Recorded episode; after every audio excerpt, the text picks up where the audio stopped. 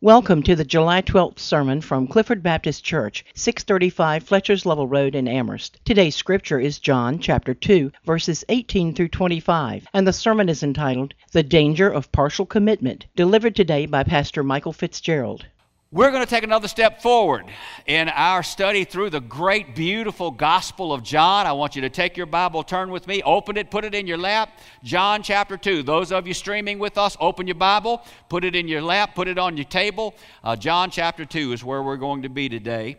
As the disciple John writes this eyewitness biography of the life of Jesus, I want you to remember this primary point that is going throughout this entire series through the Gospel of John. John the disciple writes this gospel with one primary reason the point of the book.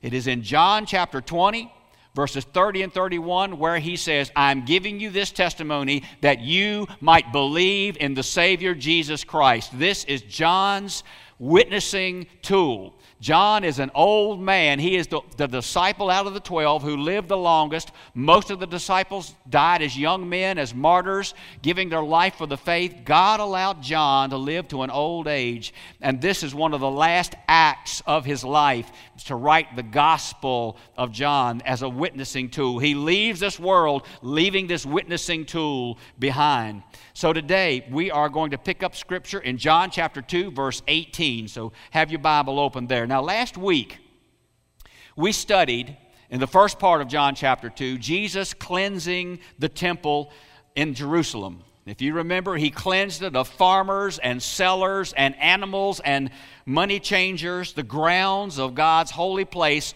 at the time of Passover was a collection of all kinds of people from all over the world. And so they were meeting there on this highest of holy days for the religion of the Jews, the faith of the Jews. And last week we studied about Jesus coming to the temple grounds, and what he sees is an ancient Walmart.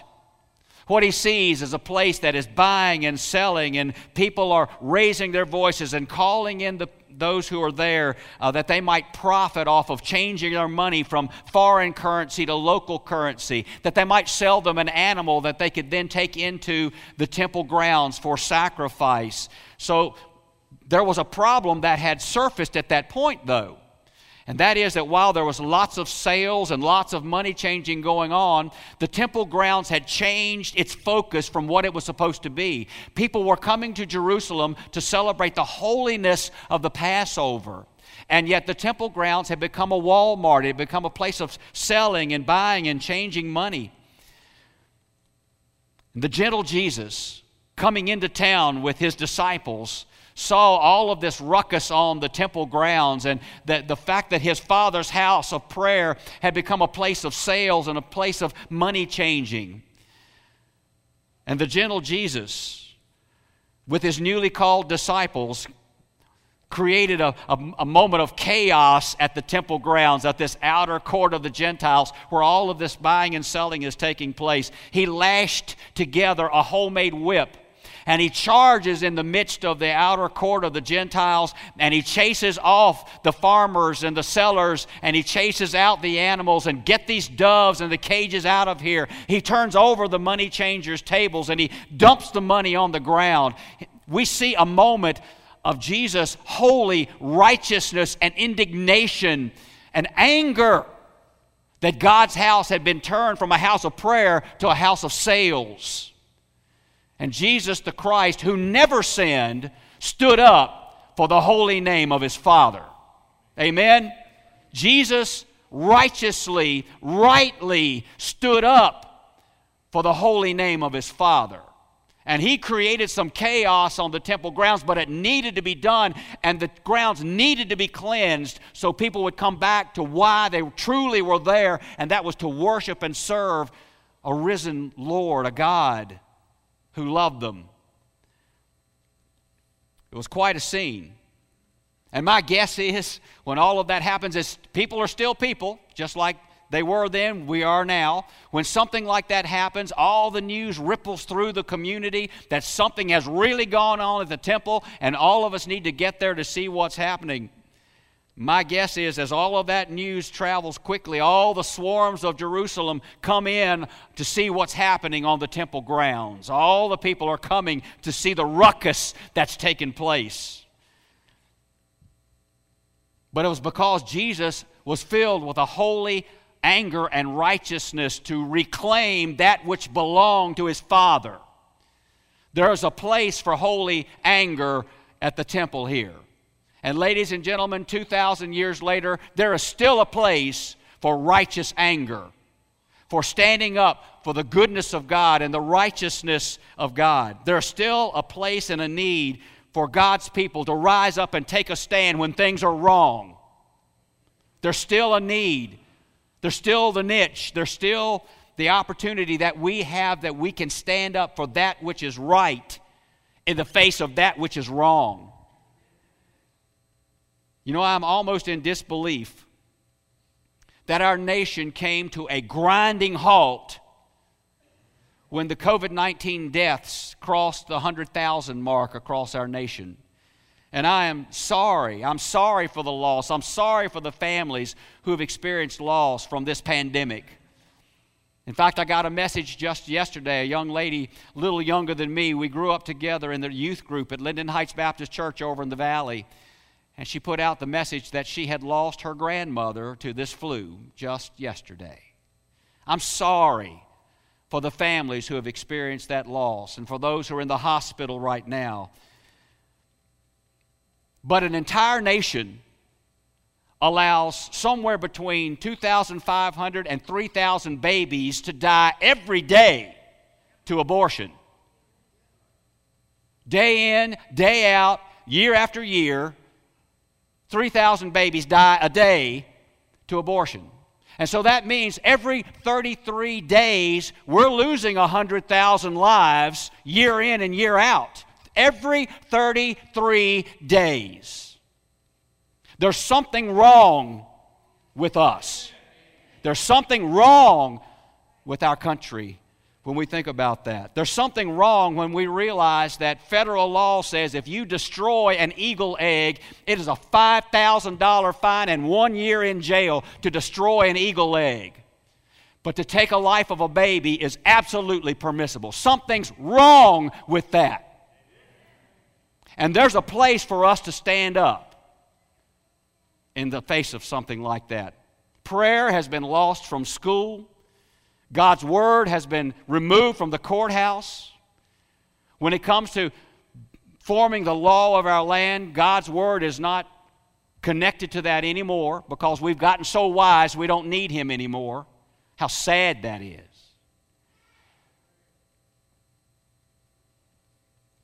Church, we cannot be silent in this day. We cannot just give in and give up. You know, the fancy word is acquiesce. We cannot give in without a whimper when we see all of this taking place around us. Jesus stood up when he came to those temple grounds and saw the holiness of his Father slapped in the face. And there's a point at which we too need to stand up when our God is slapped in the face. And we see it happening over and over again. I believe that the pulpit cannot be silenced in this moment. Now, and I also can tell you, I believe that in coming days, the pulpit is going to be affected by the law of our country. And I believe the day is coming when we preach the absolute truth of the Word of God and we will be fined for doing it. We may be jailed for doing it, but come what may, the, the pulpit cannot be silenced when it comes to the Word of God and the truth of God as He gives it to us here. Well, with that being said, in the aftermath of what we see in Jesus' actions at the temple here, cleansing the temple grounds, the Jewish religious leaders approach him and they're asking, What have you just done? What have you just done with this whip running through our crowds and driving out the farmers and the animals and the money changers? By what authority are you acting? And that's where we're picking up today. Look at John chapter 2, verses 18 through 22. That's our stretch of Scripture for the day. John 2, go to verse 18. Hear these words from John's Gospel. Then answered the Jews and said unto him, What sign showest thou unto us, seeing that thou doest these things? Jesus answered and said unto them, Destroy this temple, and in three days I will raise it up. Then said the Jews, Forty and six years was this temple in building. And wilt thou rear it up in three days? But he spake of the temple of his body. When therefore he was risen from the dead, his disciples remembered that he had said this unto them, and they believed the scripture and the word which Jesus had said. Keep your Bible open. We'll go a little further than this. The religious leaders are upset, angry at this disruption on the holy grounds of the temple, and this their biggest day, the day of Passover, when throngs of people from all over the world have gathered there, and all of a sudden this disruption and this chaos breaks out.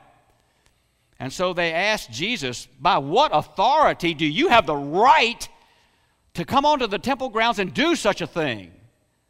How could you act this way? And Jesus answered them. And he says this Destroy this temple, and in three days I will raise it up. Well, now remember that these religious men, these leaders of the Jewish faith, were guardians of the temple. They were guardians of this holiest place of the Jewish religion.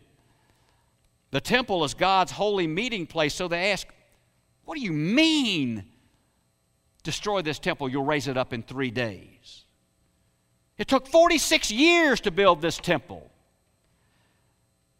What gives you the right to say, first of all, that you would destroy it? And then how could you be so audacious as to say you could rebuild it in three days? That which took 46 years to put in this site.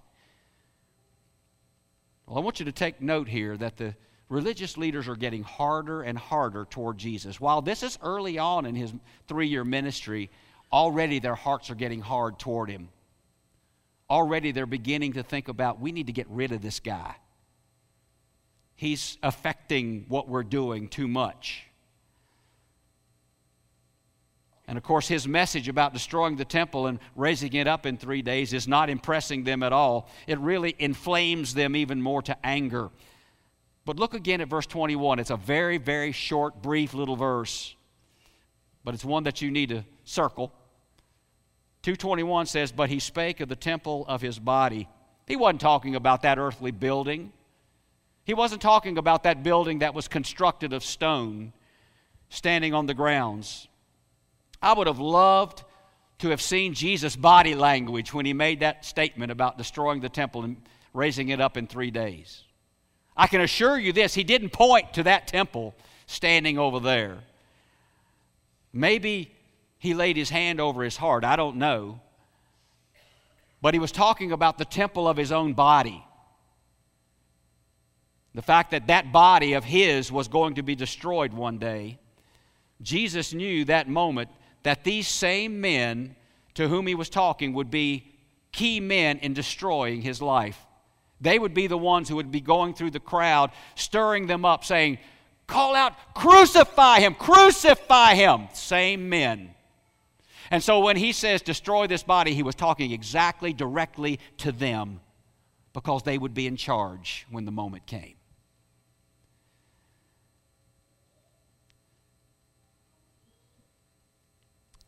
And I love the way John interjects a, a verse here Remember that John is a newly called disciple standing here. He'd seen the love of Christ in these early days.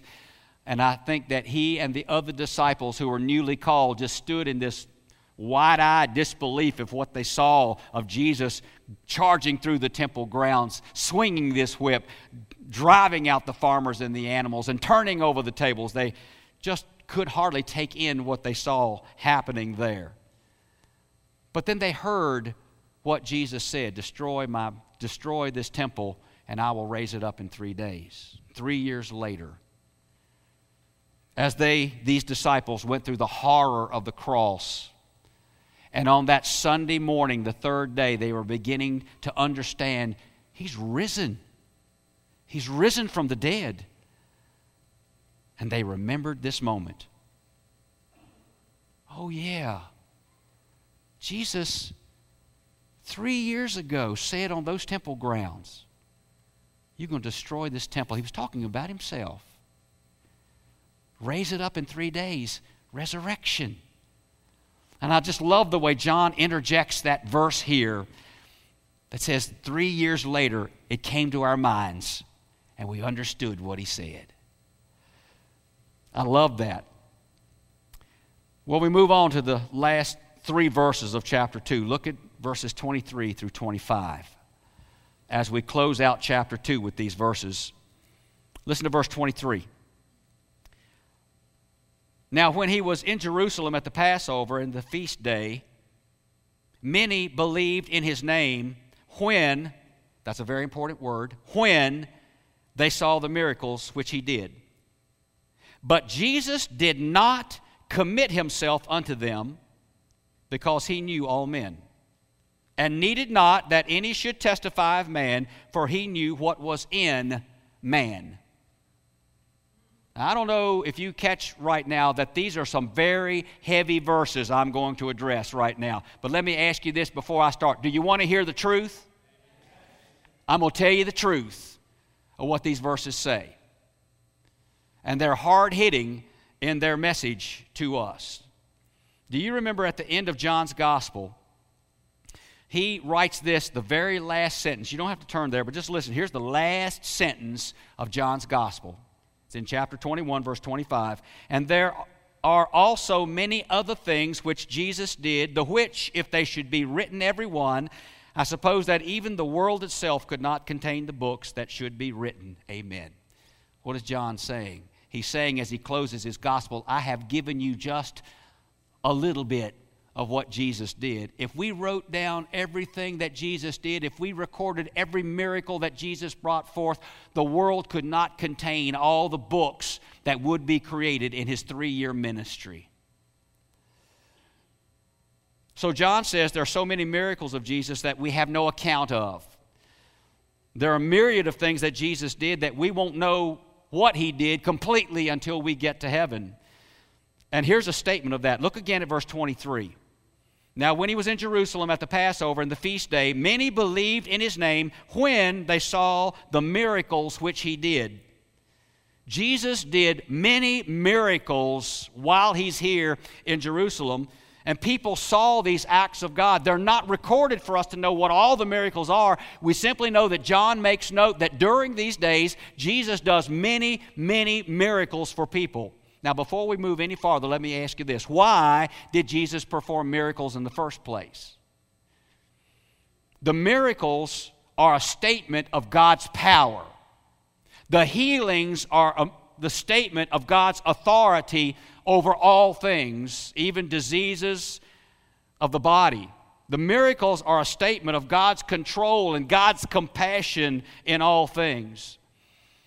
But all the miracles are acts of God through Jesus to point to something greater. Now, listen, this is very important. Don't miss this. The miracles of Jesus, physical miracles of Jesus, healing people, sight to the blind, hearing to the deaf, strength in crippled legs. All of the physical miracles of Jesus are pointing to something greater. Jesus is saying this I have the power and the authority to heal the diseases and the needs of the body, but it points to something greater. I can heal your heart, I can forgive your sin. Look beyond the miracles and see what I can do to give you salvation and grace and life and blessing. Look beyond the miracles and see that I can heal you on the inside. That's why Jesus did miracles. The outward miracle was proof that Jesus could inwardly heal the heart and forgive sin and give eternal life. But in this passage, Jesus tells us here through John that people misused the, miracles. Again, I'm going to read you verse 23. It's a very important verse. Listen to it one more time. Verse 23. Now, when he was in Jerusalem at the Passover in the feast day, many believed in his name when they saw the miracles which he did. People believed in Jesus kind of as a glorified magician.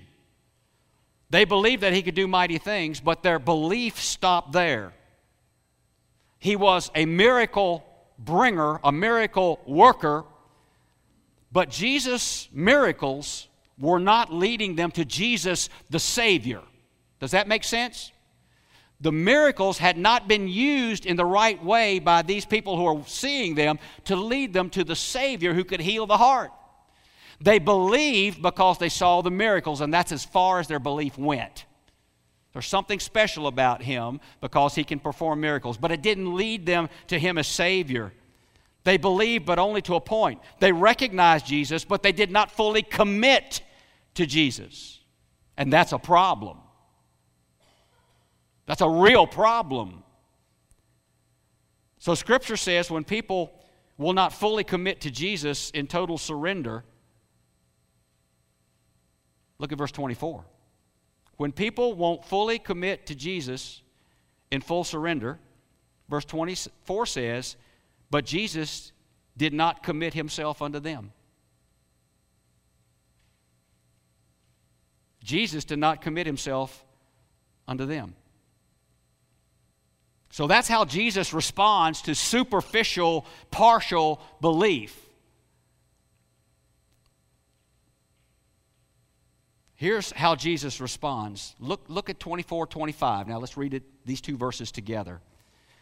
But Jesus did not commit himself unto them because he knew all men, and needed not that any should testify of man, for he knew what was in man. So Scripture says, when people will not fully commit to Jesus and total surrender to him as Savior, Jesus will not then in turn commit himself to them. The Lord knows what's in the heart. The Lord knows partial commitment. The Lord knows full surrender. The Lord knows the depth of sin we have, and the Lord knows where we need to be forgiven and how we need to be forgiven. I'm sure you remember Jesus' words from the Sermon on the Mount. Don't turn there, but write this reference down. I used it last week, as a matter of fact. It's Matthew chapter 7, verses 22 and 23. Sermon on the Mount Jesus says this Many will say to me in that day, Lord, Lord, have we not prophesied in thy name? That's a preacher behind the pulpit, ladies and gentlemen. Have we not prophesied in thy name? And in thy name have cast out devils, and in thy name done many wonderful works? And then I will profess unto them, I never knew you. Depart from me, ye that work iniquity. You know, Scripture informs and Scripture supports itself. Don't ever just pull out one verse and stand on one verse. Sometimes those proof texts are very wrong. But Scripture always informs itself and surrounds itself and supports itself. And in the Sermon on the Mount, here's a prime example of what Jesus says. We tie these verses of what Jesus said about Depart from me. I never knew you. You did many good things. You did many things that were worthy in the world, and the, the world lifted you up, but I never knew you. Depart from me. Tie them to what Jesus is saying here in John's gospel, and it's basically this listen, when Jesus said he would not commit himself to them. One day, according to God's word, every person is going to give account to God. One day, every living soul, one by one, will stand before God Almighty. Someone might say, well, that's going to take a lot of time. God's got all the time in the universe. But everyone will stand before Him. And we will give account of ourselves. And when we stand before the living Lord Jesus Christ, as we see him revealed in the book of Revelation, he will not be the suffering servant anymore. He will not be wearing peasant's clothing. He certainly will not be mounted to a cross. He will be the resurrected Lord in bright and shining and powerful clothing as the final judge of eternity. And many are going to say to him, now listen, two passages of Scripture informing one another. Many are going to say to him, Lord, I sat in church, I was committed I sat in church every Sunday, heard hundreds of sermons. I did good, even mighty things. I looked good. In my moral life, I looked good. I had good friendships. I was kind to people. I shared with people. I helped people. I lived a committed life. And according to what I see in Scripture, this is not, a, this is not something I boiled up in my own head. This is what Scripture says. Jesus, the judge, is going to look at them and say, You committed to sit in church. And you committed to listen to some sermons. And you committed to try to do good. And you committed to some outward acts of kindness. You committed to work in the church, even serving on committees and chairing things and taking care of things. You committed to all those things. But you never committed to me. You never surrendered to me. You never gave your heart to me. You believed that you needed to be good, but you never bowed before me and said, I'm a sinner. You never bowed your head before me and said, Lord Jesus, I believe that you died on the cross for me to take my sin away. You never bowed before me and said, Lord, I believe that you rose from the dead, and through your resurrection, you promised me eternal life. You never said to me, I'm a lost sinner and I need to be forgiven and I need to be a child of God and I need you to receive me through my faith. You never said that to me. You committed to a lot of good things, but you never committed to me.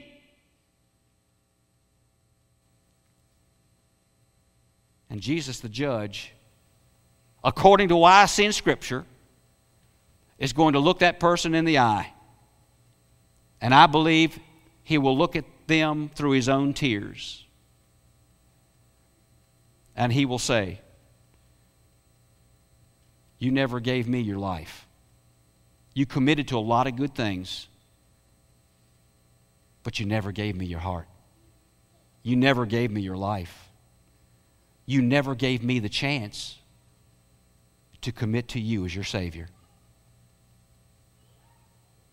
You never gave me the chance to make a commitment to you because you never committed to me. That's what I see in Holy Scripture.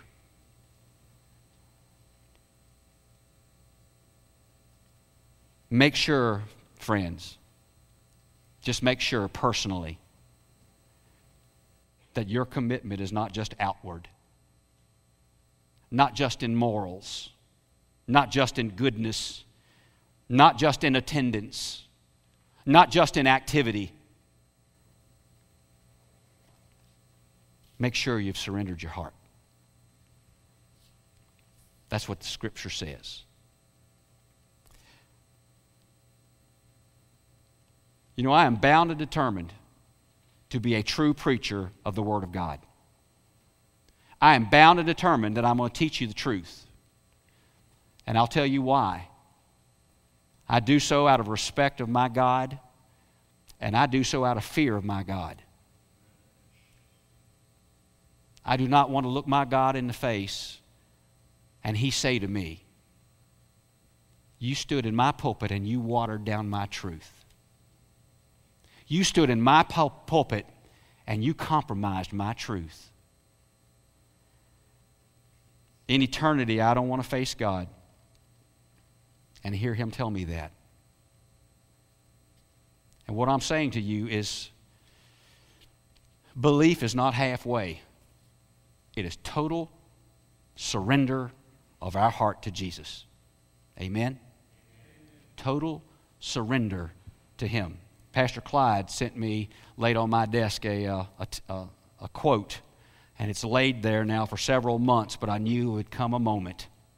And here it is. A.W. Tozer, great pastor in America, a great author. His books are still in print. He died in 1963, but this is one of his quotes.